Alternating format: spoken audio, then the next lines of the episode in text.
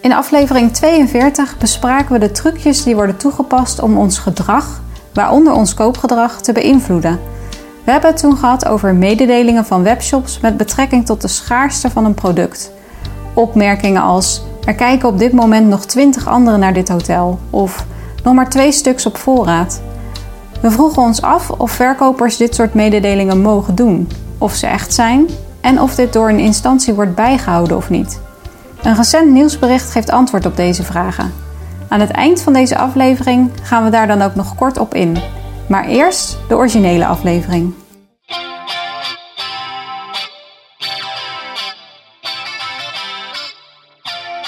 Dit is Drang naar Samenhang, de podcast over de psychologie van het begrijpen.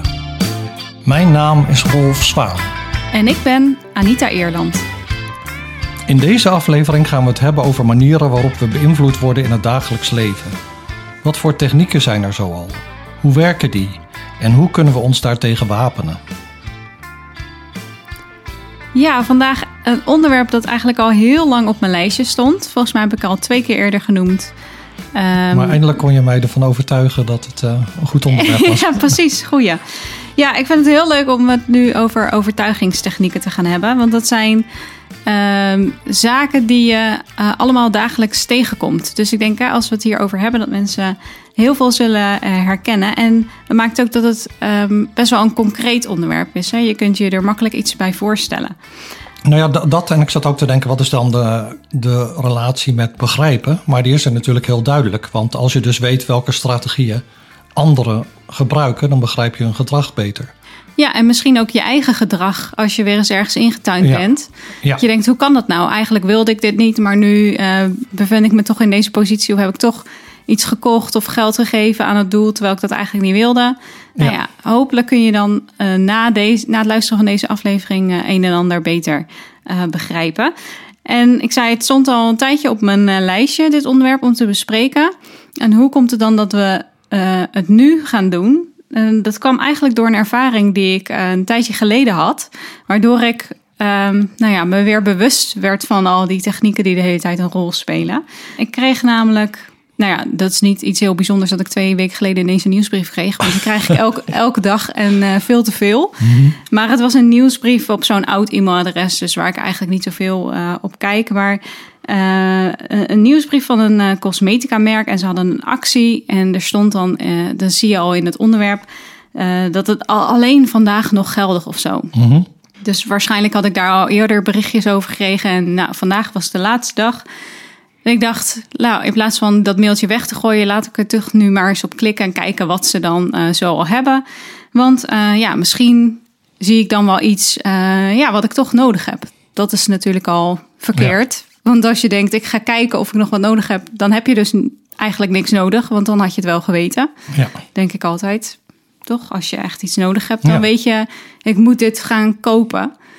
Ja, natuurlijk. Uh Reclame, dat is toch meestal voor uh, mensen dingen aansmeren die ze niet nodig ja, hebben. Ja, precies. Mensen ervan overtuigen dat ze het wel, dat ze denken dat ze het nodig hebben en, uh, en dat ze het dan gaan kopen, inderdaad. Nou, dus ik had uh, geklikt op die mail en dan word je naar de website gestuurd. En nou, ik was zat een beetje rond te kijken. En natuurlijk vond ik iets waarvan ik dacht, dat is bijna op, dat kan ik wel gebruiken. Dus ik had dat product in mijn mandje gedaan. En toen kreeg ik zo'n melding. Als je nu nog voor 7 euro extra koopt, dan krijg je een gratis mini. Dus zo'n dingetje om een nieuw product te proberen. -hmm. En toen dacht ik, ah ja, 7 euro. Nou, ik kan vast nog wel iets anders vinden wat ik binnenkort ook wel nodig heb voor 7 euro. En dan krijg ik die gratis mini. Dus dan ga je verder winkelen, weer producten in je mandje. En toen kreeg je weer de melding, als je nu voor 11 euro erbij koopt, dan krijg je een gratis full size uh, face wash of zoiets. En toen dacht ik, oh ja, dat is eigenlijk wel die ik altijd heb. Dus dat is wel handig als je daar dan eentje van gratis krijgt. Dus ik weer terug verder oh, winkelen. En op een gegeven moment dacht ik echt van, ja, wat ben ik nou aan het doen? Je gaat steeds een stapje verder. Je gooit allemaal producten in je mandje die je eigenlijk dus niet echt nodig hebt. Alleen maar omdat je denkt, als ik dit koop, dan krijg ik iets anders erbij. Mm-hmm. En uiteindelijk heb ik alles, uh, nou ik heb niet alles uit mijn mandje gehaald. Ik heb gewoon die pagina dichtgeklikt. En ik heb uiteindelijk dus niks gekocht. Maar toen dacht ik wel, ja, we moeten hier iets mee. We moeten hier een keer een aflevering over gaan maken. Want dit gebeurt vast niet, hoop ik, alleen bij mij. Nee, en dus zelfs bij iemand zoals jij die op dit soort dingen bedacht is, gebeurt het. Ja. Bijna dan, want je hebt er uiteindelijk ja, niks... ja, ja, precies. Uiteindelijk niet gedaan. Maar toch word je verleid om steeds een stapje verder te gaan. Mhm. En uh, kijk, nu heb ik het niet gekocht. Maar in het, er zijn natuurlijk ook genoeg keren geweest waarin ik dat wel heb gedaan. En ik vind dat eigenlijk... Uh, ik vind het stom van mezelf, maar ook fascinerend om dan te kijken hoe dat nou werkt. Dus um, nou, laten we daar vandaag uh, in duiken in dit soort technieken. Mhm. Welke technieken zijn er? Um, en dat onderzoek daarnaar, dat, dat is meestal denk ik in de, uit de sociale psychologie en misschien ook de gedragseconomie of zo, marketing. Ja. ja. Ja, Maar onze invalshoek is dan psychologie. En die, die techniek die, die jij dus net beschreef, waar je dus bijna aan ten prooi viel, mhm. uh, die wordt genoemd de voet tussen de deur techniek. Dus je kunt denken aan een Jehovah's getuige die dan, en dan wil je de deur in hun gezicht dicht, nou ja, Dat is wel erg onaardig. Maar goed, maar dan doen ze hun voet tussen de deur. Dat doen ze niet echt, maar dat is een beetje... Misschien werd dat vroeger wel gedaan, dat weet ik niet. Ja. Dus hoe het dan werkt, is dat je mensen eerst akkoord laat gaan met een uh, klein verzoek. Mhm. En dan doe je daarna een groter verzoek. En omdat mensen al akkoord zijn gegaan, is de kans groot dat ze dan ook op dat grotere verzoek ingaan. Want ze willen consistent zijn. En, ja. Uh, ja, dus zo werkte dat uh, inderdaad. Ik had al besloten, ik ga dan dit product kopen. En dan komt er een verzoek om nog iets extra's te kopen, zodat je nog iets bij krijgt. Uh, en dan denk je, ja, ik, ik wilde dat toch al doen. Dus zo'n klein beetje erbij kan dan ook wel weer of zo. Ja, en, en dus uh, je kunt iemand dus ook op een bepaalde manier uh, aanspreken.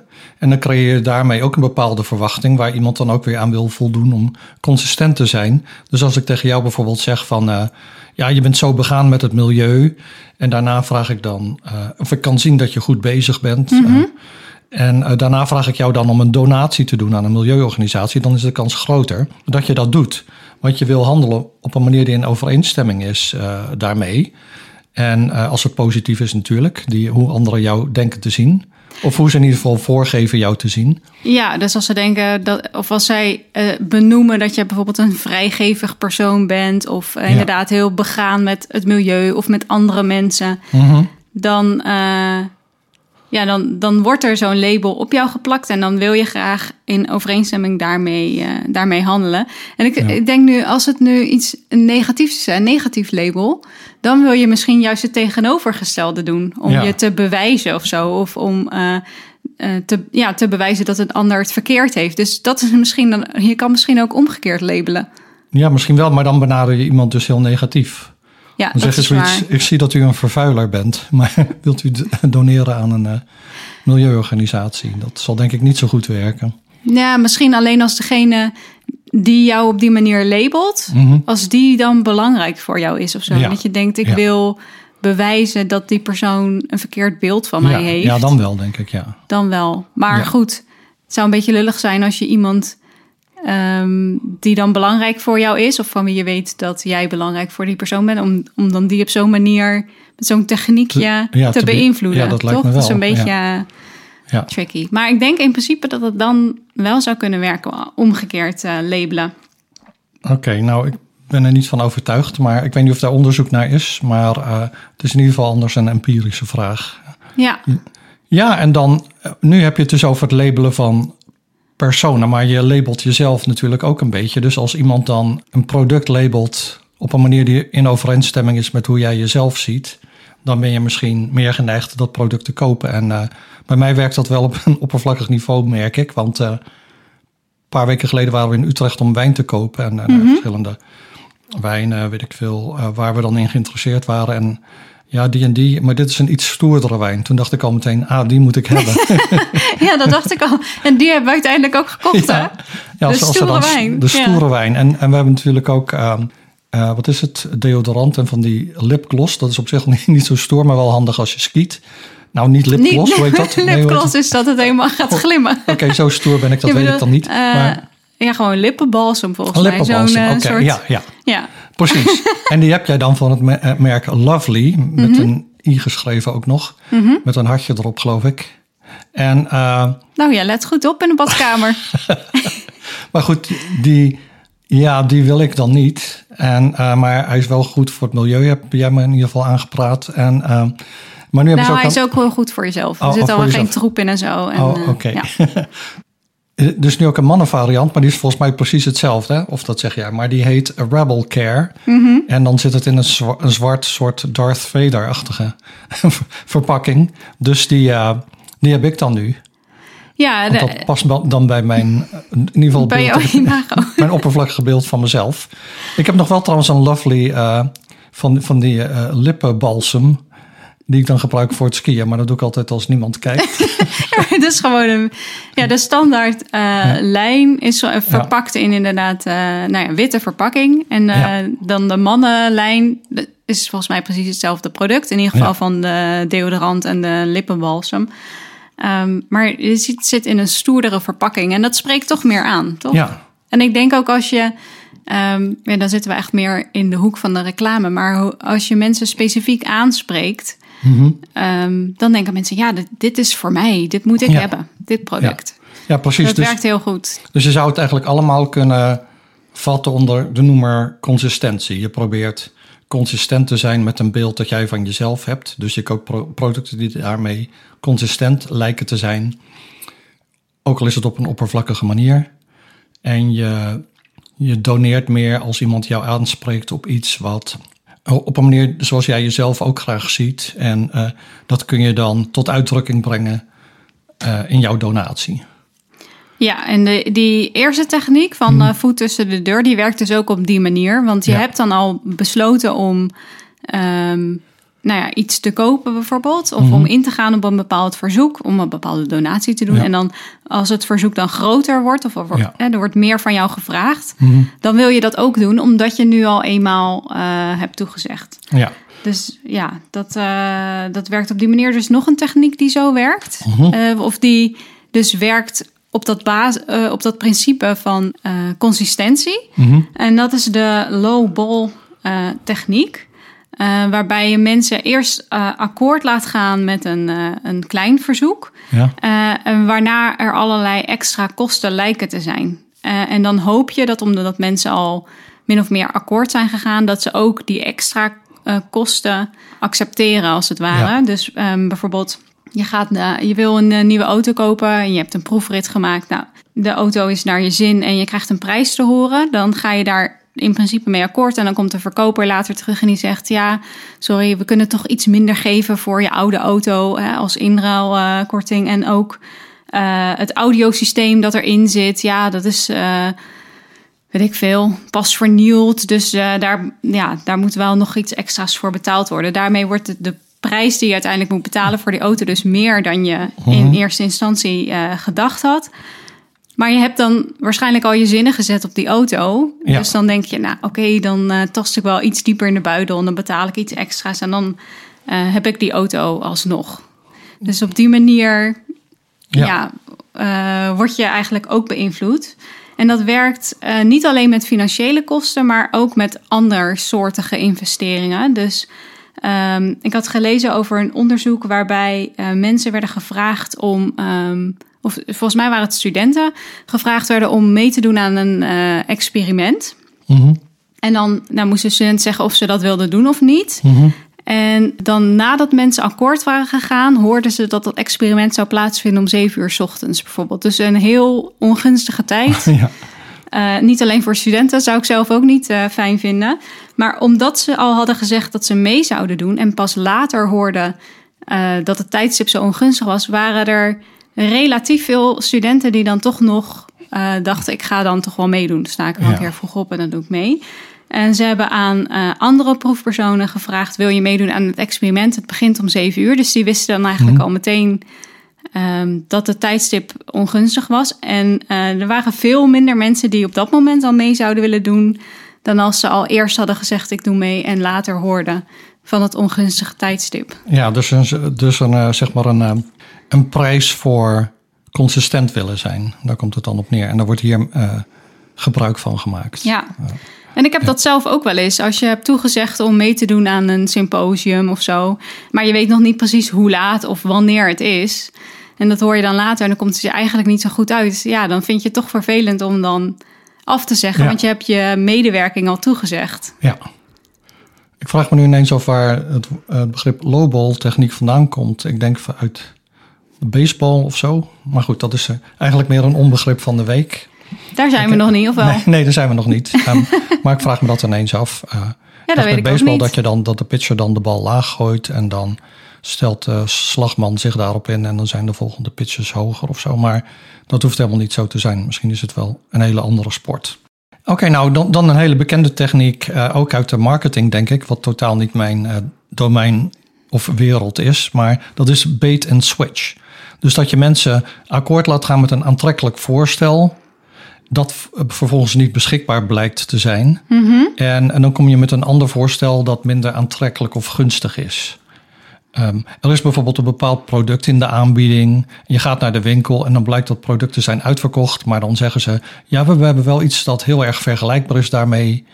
En dan blijkt het wel ietsje duurder te zijn. Maar dan heb je dus eigenlijk al uh, je zinnen gezet op dat uh, product. Mm -hmm. Dus dan is het moeilijker om uh, dat nu te doen. Ik las trouwens wel dat die techniek, dus and switch, niet legaal is in veel landen. Maar het is moeilijk om het gebruik ervan aan te tonen. Dus in, in de reclame is het niet, uh, mag het eigenlijk niet volgens mij. Maar ja. wat mag er dan niet? Want je kunt toch wel als mensen zeggen: Ik ben op zoek naar, een, uh, uh, naar deze rode wijn uit de aanbieding. En dan ja. kom je daar en dan is die er niet. Maar we hebben wel iets wat erop lijkt. Deze, ja. die, is, mm -hmm. die is dan natuurlijk altijd duurder. Um, je kun je toch gewoon aanbieden? Ja, uh, ik las, ja, ik, ik, ik heb het verder niet uh, echt uh, doorgelezen, maar er stond iets van dat het dan dat het niet legaal is in veel landen als marketingtechniek. Maar goed, dus eigenlijk is de rode draad of de, de gemeenschappelijke noemer van al die dingen die we tot nu toe genoemd hebben, hè, foot in the door, lowball, labeling, labeling en bait and switch, is dat je inspeelt op nou ja, de, de drang die mensen hebben naar samenhang. Dat ze in hun ja, eigen ja. gedrag, zeg maar. Ja. Hè, dat ze dus coherent willen zijn. En uh, dan is de vraag, hoe kun je je daartegen wapenen? Nou ja, dat kan wel, blijkt uit onderzoek, door jezelf bij het aangepaste voorstel af te vragen: als ik wist wat ik nu weet, zou ik dan akkoord zijn gegaan? Want daarmee schakel je dan de neiging om trouw te zijn aan je eerdere besluit een beetje uit. He, je, je, je commitment dat je eerder hebt gevoeld, Mhm. mm -hmm. dat wordt nu wat minder sterk. Ja, je moet eigenlijk die link tussen uh, je eerste commitment en dan het ja. nieuwe voorstel of zo moet je verbreken. Je moet het, het nieuwe voorstel zien als een, of het aangepaste voorstel zien als een losstaand nieuw ja. voorstel. Ja. Uh, waar je mee akkoord kan gaan of niet. Maar wat eigenlijk, die beslissing moet helemaal losstaan van die eerste situatie. Ja, ja. dat is trouwens, dit is wel even een iets ander voorbeeld, maar het is wel hetzelfde principe, denk ik als je bijvoorbeeld een verzoek krijgt om iets te doen. Uh, ja. Via het werk, ergens een lezing geven of wat dan ook. En het is over een half jaar. Mm -hmm. Dan denk je, oh maart, ja, dan zal ik het niet zo druk hebben of zoiets. Of uh, um, juni, ja, dan is het bijna zomer. Dan zal ik het niet zo druk hebben. Juni, dan is het bijna zomer. En dan komt het zover en dan denk je, shit, waarom heb ik dit uh, toegezegd ooit? Uh, het is helemaal niet zo rustig, ja, precies. En, en uh, nou, wat je daar dan tegen kunt doen, is de, dus dat je op het moment dat je het verzoek krijgt, denkt van, als ik het nu, nu zou moeten doen, of volgende week, zou ik het dan doen? En als dan het antwoord nee is, dan moet je het niet doen, want de kans is groot dat je het in juni toch ook nog zo druk hebt als je het nu hebt. Ja, ja. ja. ja dat is wel een hele uh, goede tip eigenlijk. Ik probeer ja. dat uh, toe te passen, maar uh, heel vaak lukt me dat ook niet inderdaad. En dan blader je zo vooruit en denk je, oh ja, half jaar, over een half jaar. Ja, dan kan ik dat wel doen. En ik weet het nu al ver van tevoren, dus ja. dat komt wel goed. Maar ehm, ik heb ja, bijna altijd dat het uiteindelijk toch niet goed uitkomt.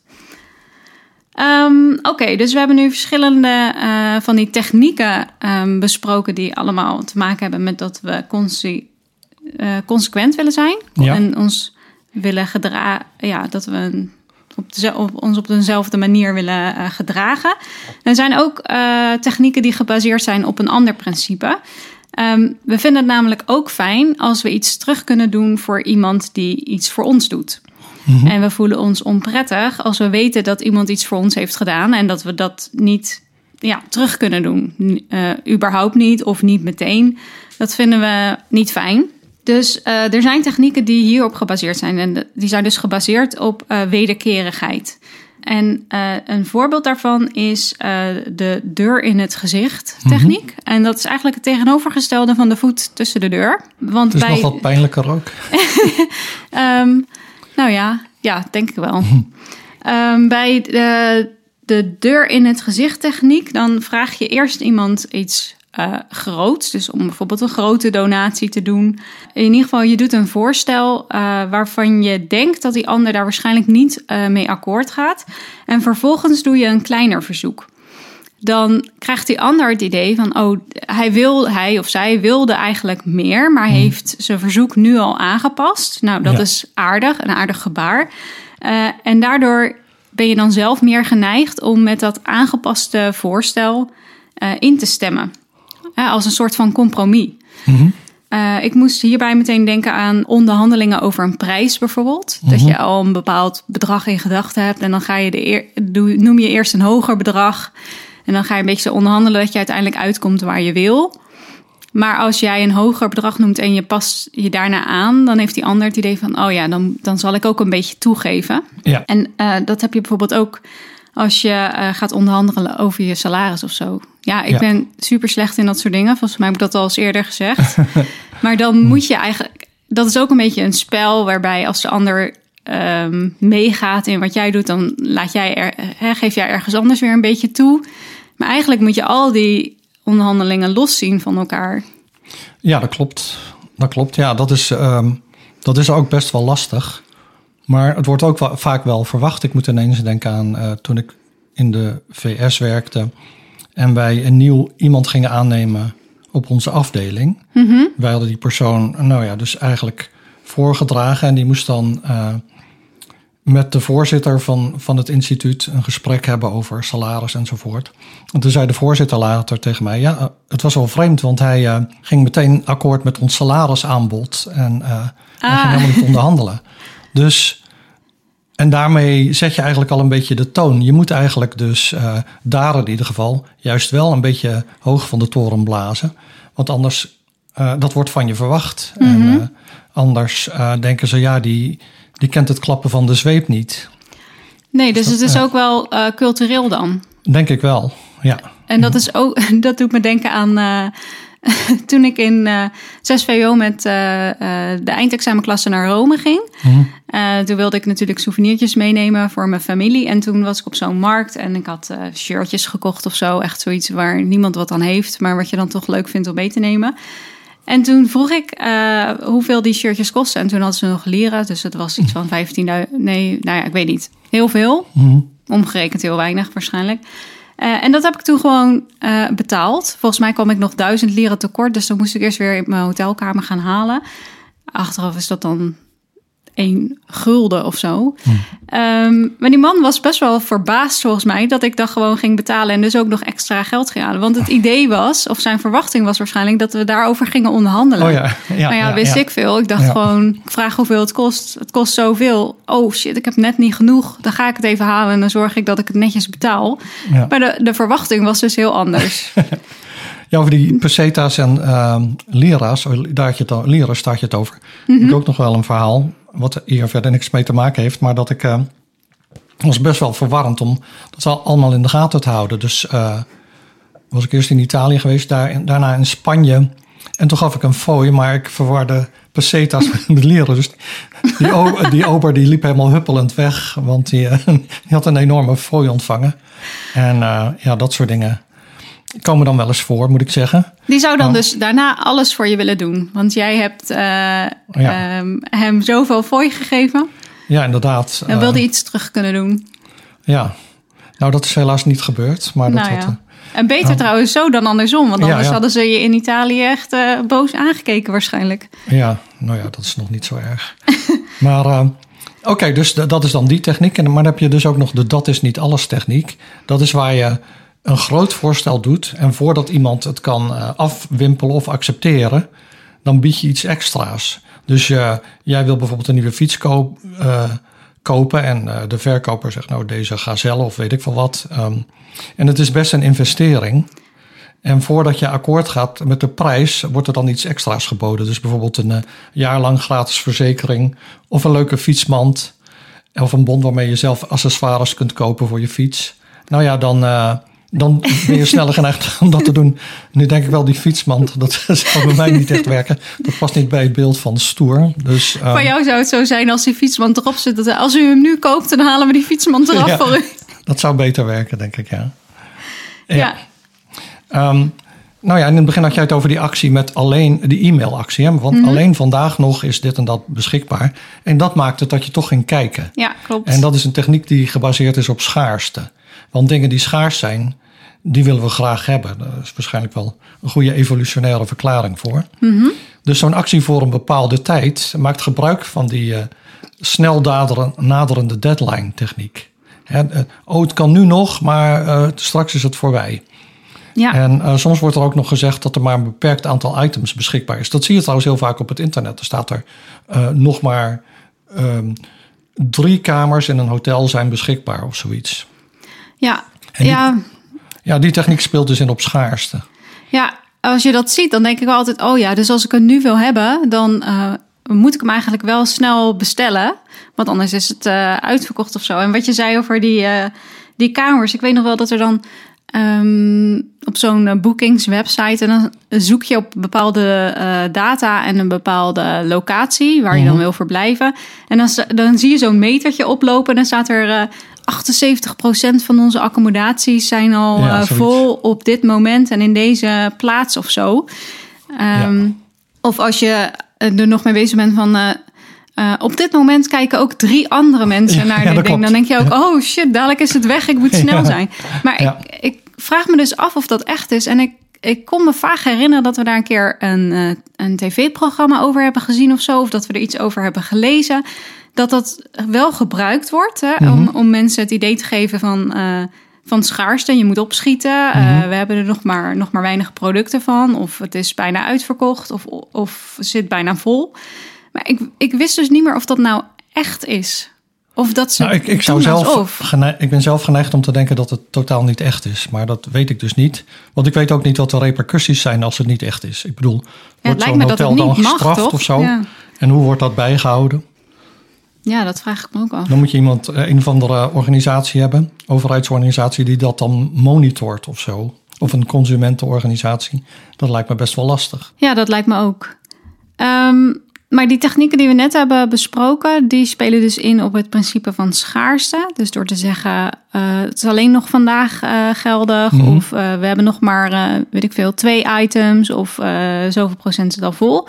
Je kunt mensen ook afleiden en ze op die manier verleiden om op jouw aanbod in te gaan. En een voorbeeld van zo'n techniek is de piek-techniek, waarbij je eigenlijk een heel ongewoon verzoek doet. Ja, en daar... piek is dus dan P-I-Q-U-E. Ja. Dus je piekt zo, iemand zijn interesse.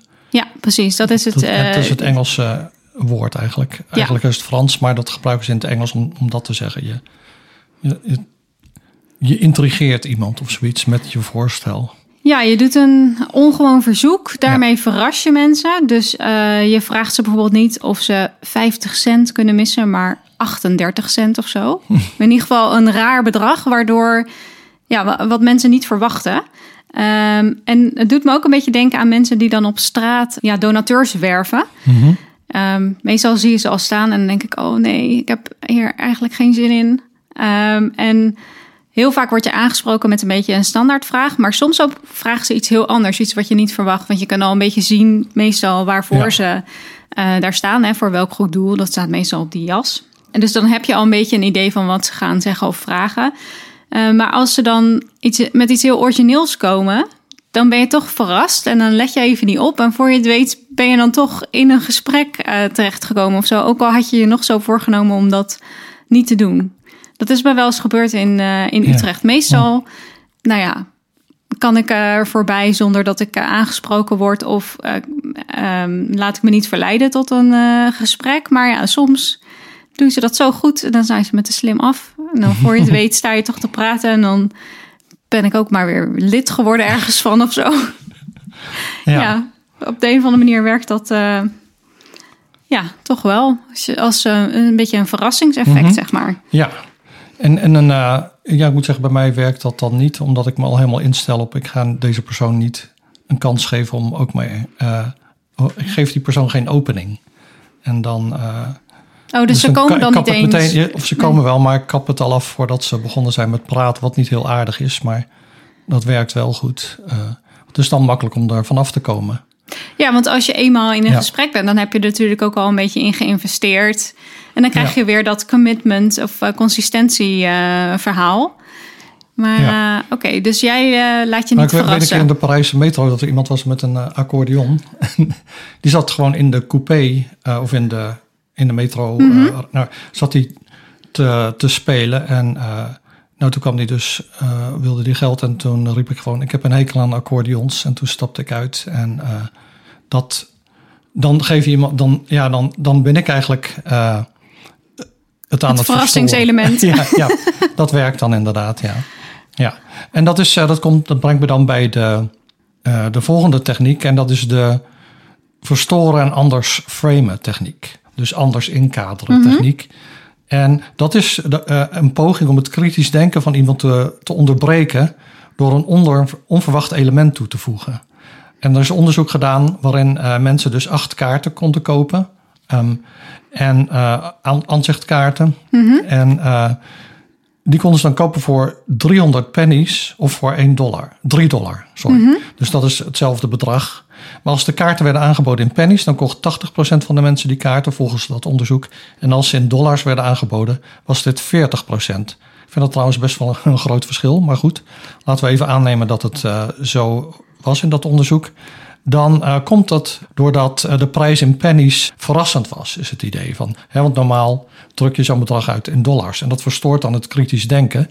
En daardoor wordt het aanbod als positiever ervaren. Je wilde eigenlijk die kaart helemaal niet hebben, uh, maar dat hele besef is nu een beetje op de achtergrond geraakt, omdat je op de voorgrond dat bedrag in pennies ziet. Ja, ja en ook dat, dat omrekenen dan of zo. Dat. Mm doe je dan dus niet. Wat ik wel weer opvallend vind, want als je dan alleen naar de bedragen kijkt, hoor je 303. Ja, dat wel, ja. Dus dan zou je denken dat je bij 300 eerst denkt, uh, poeh, dat is een hoop. Ja, dat is waar. Maar goed, uh, ja, 80% van de mensen zei je doet het wel als uh, mhm. 300 pennies was en de helft daarvan als het in, in dollars is. Ja, waar ik eigenlijk al de hele tijd aan moet denken, want dat dat past niet echt bij één techniek, maar dat vind ik eigenlijk ook wel weer een goede uh, manier om mensen te verleiden om, uh, mm. om eigenlijk meer te investeren. En dat is als je bij een uh, restaurant binnenkomt, de, meestal is dat bij een beetje wat chiquer restaurant, en dan zit je net, mm. je hebt natuurlijk nog niet de kaart en zo, dan vragen ze, Wil, wilt u misschien beginnen met een lekker glaasje bubbels? Ja. En normaal zou ik nooit beginnen met een glas champagne in een restaurant of zo. Maar door de manier waarop ze dat dan zeggen, en misschien ook omdat je het niet verwacht of zo, ik weet niet precies hoe dat werkt, maar dan denk ik altijd: oh ja, nou, dat lijkt me eigenlijk wel lekker. En dan, uh, dan doe je dat toch, terwijl je helemaal niet van plan was om eerst champagne te nemen en daarna nog een fles wijn te bestellen, bijvoorbeeld. Nee, precies. Ja. Dus ik vind dat wel grappig. En ik, ik denk dat die. Ik zei, je verwacht die vraag niet. Dus dat is dan misschien een manier waarop ze dan de aandacht trekken. Ze brengen het natuurlijk ook heel hm. leuk. En misschien heeft het ook wel een beetje met dat labelen te maken. Want je gaat naar zo'n restaurant voor een bepaalde ervaring. En uh, um, misschien omdat je jezelf een beetje wil verwennen of zo. Dus als er dan, als er dan een glaasje champagne wordt aan, of bubbels wordt aangeboden. Nou ja, niet echt aangeboden, hè, want je betaalt er gewoon voor. Maar dat je dan denkt: oh ja, dat past wel bij de ervaring die ik nu wil hebben of zo. Dat je het daarom doet. Ik vond het wel. Um, ja, ik weet niet. Ik zat daar in het kader van, uh, van dit onderwerp ook over na te denken. Van hoe werkt dat dan? Want dat werkt best wel goed. In ieder geval bij mij.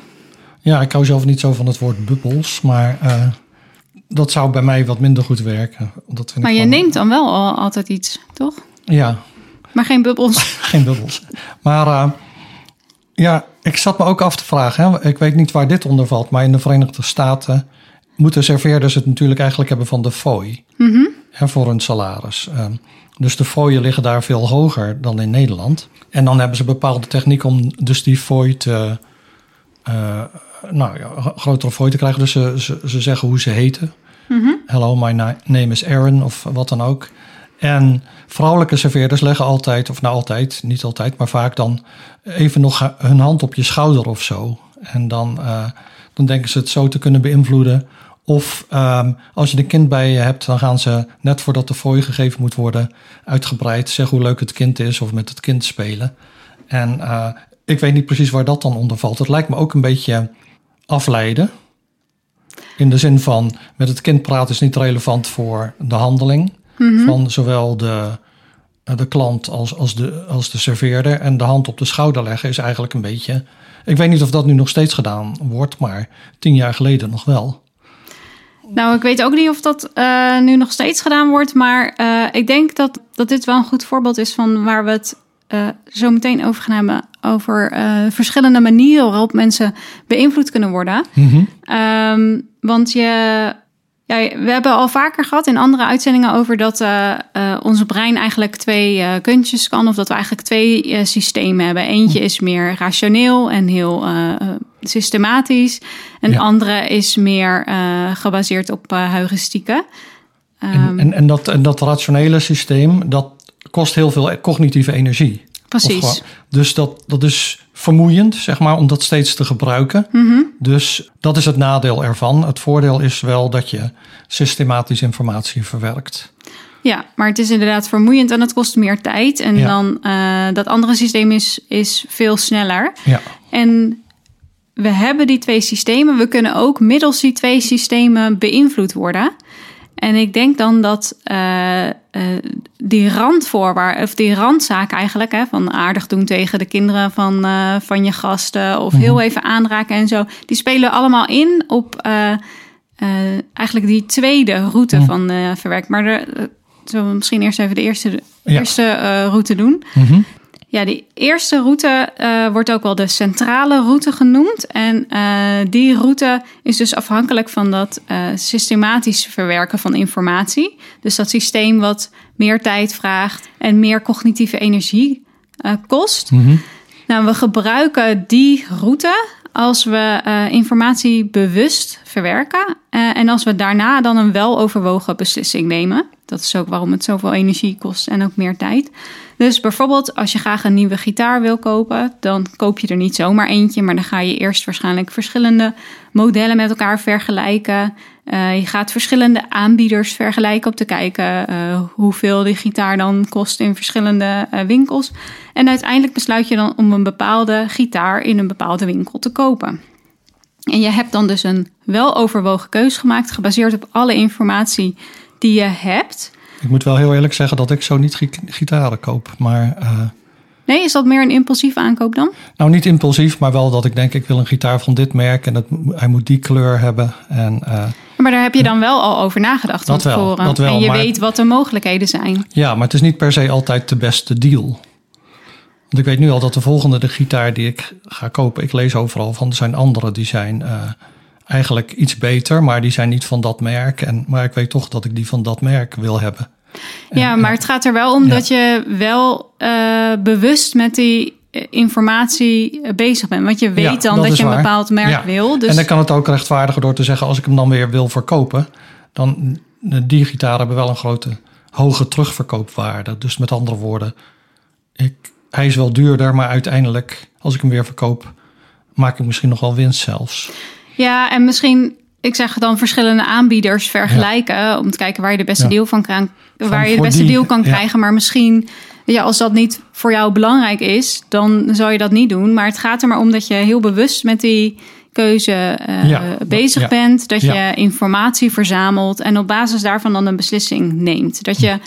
Um, je gebruikt deze route als je gemotiveerd bent en uh, ook moeite kan kan en wil doen om die informatie zo uh, te verzamelen en te vergelijken. Um, maar ja, vaak nemen we dus ook beslissingen uh, waar minder denkwerk aan vooraf gaat. En dan maken we gebruik dus van die andere route. Ja. En dat andere systeem eigenlijk. Ja, dat is dan de perifere route. Ja. En je zou dat kunnen noemen de korte door de bocht uh, route. Dus je snijdt een bocht af eigenlijk. En uh, over kort door de bocht denken hebben we het natuurlijk al gehad in de aflevering 11, een van onze favoriete afleveringen. Mhm. En um, dat kort door de bocht verwerken van informatie, dat, uh, dat doen we als we niet zo gemotiveerd zijn om veel cognitieve energie te spenderen. Of als het uh, niet mogelijk is om een uh, boodschap systematisch te verwerken. Dus als je nieuwe sokken nodig hebt, ja, dan kun je wel systematisch uh, alle sokkenpaden gaan vergelijken en dan te kijken van, oh, dit is net iets beter of deze zijn duurzamer of weet ik veel wat. Maar je motivatie om dat te doen is waarschijnlijk heel laag, omdat het uh, weinig oplevert. Omdat je ene paar sokken net iets goedkoper is dan het andere of net iets beter. ja, en het is ook maar een kleine aankoop. Hè? Of je ja. nou, sokken zijn waarschijnlijk. Ik denk dat er minder mensen gemotiveerd zijn om uh, sokken te kopen dan. Nou, nee, ik wil zeggen, een gitaar, dat is natuurlijk ook niet voor iedereen hetzelfde. Maar sokken zijn relatief uh, onbelangrijk. Ja. ja, dat is dus waar. ik denk niet nou, dat er. Eigenlijk zijn ze belangrijker dan gitaren, maar. ja, maar qua motivatie, ik denk niet dat er heel veel mensen mega gemotiveerd zijn uh, nee, nee, om die sokken te gaan kopen. Van, hup, ik koop een paar sokken. Ja. Um, ja, dus als je dus niet zo gemotiveerd bent om, om hard na te denken, zeg maar, mm -hmm. dan ben je dus vatbaarder voor die kort door de bocht denkprocedures, die heuristieken, ja. uh, vuistregels. En dan kunnen zaken die er eigenlijk niet zo heel veel toe doen, de doorslag geven. Dus bijvoorbeeld hoe aardig een verkoper is, of wat de naam van het merk van iets is, of uh, waar het staat opgesteld in de winkel, dat er net de zon opvalt, of weet ik veel wat. Dat het er mooi uitziet. En ja. ik denk dus dat daar precies dan die Amerikaanse uh, serverses op inspelen. Want door jou even aan te raken, uh, krijg jij. Um, tenminste, ik denk dat dat erachter zit, een positiever gevoel nou, dat hangt wel heel erg van de serveerstaf, moet ik bekennen. ja, maar dat ja. is het idee ja. erachter ja. natuurlijk. Dat je dan de afstand verkleint. En, ja. uh, um, Klopt. Uh, en als, ze, als je denkt, hé, hey, die gaan leuk met mijn kinderen om, geef je ook een positiever gevoel. En dan um, kun je dat mee laten wegen in, in het bepalen van hoeveel vol je uiteindelijk gaat geven. Dus ik denk dat die dan heel erg inspelen op die perifere route. Ja, zeker. Ja, um, ja, ja, En dat is dus niet zeg maar één bepaalde uh, techniek. Nee. Maar wel uh, een manier waarop mensen uh, beïnvloed Ja, raken. dus bijvoorbeeld als je je naam zegt, dan hebben die andere mensen al het gevoel dat ze je een beetje kennen. Ja. En nou ja, natuurlijk wil je een, een, bekende helpen. En dat aanraken, dat suggereert een niveau van intimiteit dat versterkt dan dat, dat idee van dat je die persoon kent. Mm -hmm. En hetzelfde geldt eigenlijk voor praten met het kind. Maar tegelijkertijd kun je het ook zien als het is, werkt afleidend, want het is niet onderdeel van, de, van wat eigenlijk het, het script is in een restaurant. In een restaurant ah, is een, ja, ja. serveerde iemand met een bepaalde functie, uh, namelijk uh, bestellingen opnemen en eten afleveren. En het is niet een, uh, een bekende. Dus het is, het, ze vallen eigenlijk uit hun rol, kun je zeggen. En dat leidt dan af. Ja, en het zou ook zo kunnen zijn dat je denkt het is niet hun rol om uh, leuk te doen met mijn nee. kind, maar ze doen het wel, dus zij doen ja. iets extra's of zo. Ja. Maar het is wel goed dat je het nog even over dat afleiden hebt. Want uh, we hadden, voordat we die twee routes gingen bespreken, hadden we natuurlijk een aantal technieken die dan gebruik maken van die afleiding. Dus dat je een, een uh, ongewoon voorstel doet, bijvoorbeeld. Um, en um, ik, ik wilde daar nog iets over zeggen over hoe je, ja. daar, je daar dan tegen kan proberen te wapenen. Uh, om dus te voorkomen dat je uh, impulsieve beslissingen neemt omdat je zo uh, verrast bent. En dat is eigenlijk door, ja, door je hier, ja, hiervan bewust te zijn en ook te proberen om afleiding een beetje buiten te sluiten op het moment dat je bes beslissingen moet nemen. Dat is mm -hmm. natuurlijk lastig, want ja. er zijn mensen die er baat bij hebben dat wij beslissingen nemen als we juist afgeleid worden. Maar in ieder geval is bewustwording altijd vast een goed begin. Ja, in deze aflevering vroegen we ons dus af of een webwinkel eigenlijk mag zeggen dat een product bijna uitverkocht is. Mhm. Of dat uh, tien andere mensen op hetzelfde moment naar het hotel zitten kijken dat jij op het oog hebt. Uh, en nu verscheen er een goede week geleden een nieuwsbericht over dit soort trucjes op nu.nl. En ze hebben het daarover dark patterns, oftewel uh, mm-hmm. manipulatieve patronen. En uh, je mag dus wel je best doen om uh, een consument te verleiden om een bepaalde aankoop te doen, mm-hmm. maar je mag niet misleiden. Dus die dark patterns, zoals er zitten nog tien mensen tegelijkertijd te kijken naar dit hotel, um, die zijn bij wet verboden. Nou, zoals je net hebt kunnen horen, hebben we ons dus afgevraagd de vorige keer uh, mm-hmm. of dit soort praktijken in de gaten wordt gehouden. En je vroeg je af van is er dan een instantie uh, ja, die, uh, die zich daarmee bezighoudt, die dat monitort. En dat blijkt dus inderdaad zo te zijn. Um, in Nederland is dat de Nederlandse Autoriteit Consument en Markt. En uh, die hebben samen met andere Europese toezichthouders een onderzoek uitgevoerd om te kijken naar manieren waarop verschillende producten online worden verkocht. Mm En dan is er dus gekeken of websites gebruik, maak, gebruik maakten van die zogenaamde dark patterns. Dus of ze uh, inderdaad adverteren met uh, er zijn nog maar twee, twee stuks op voorraad of zo. En ze hebben in totaal, um, dus al die Europese instanties hebben samen 399 uh, websites onderzocht. Mm -hmm. Dat vind ik eigenlijk nog best wel weinig.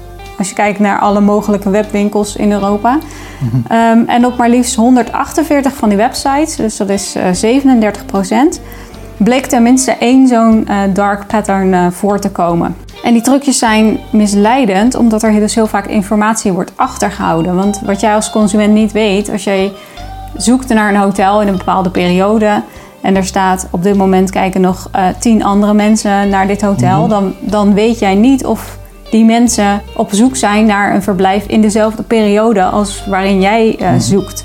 Dus je weet, als dat namelijk niet zo is, dan is er voor jou geen reden om uh, snel te boeken. En dat, dat soort informatie wordt dus achtergehouden en daarmee zijn dit soort trucjes uh, dus misleidend. En, nou ja, naar aanleiding van dit onderzoek heeft de Nederlandse Autoriteit Consument en Markt uh, besloten om vervolgonderzoek te gaan doen naar Nederlandse webshops die dit soort uh, manipulatieve technieken gebruiken. En wat ik wel grappig vond, is dat, en daar hebben we het al, ook al eerder over gehad, het opzeggen van een abonnement bijvoorbeeld, dat je hebt lopen, als dat onnodig moeilijk wordt gemaakt, dan is dat ook een voorbeeld van zo'n dark pattern. En daar mhm. wordt dus ook tegen opgetreden. Want soms is het zo moeilijk voor mensen om zo'n abonnement op te zeggen, dat ze dan maar het abonnement blijven houden. Ja.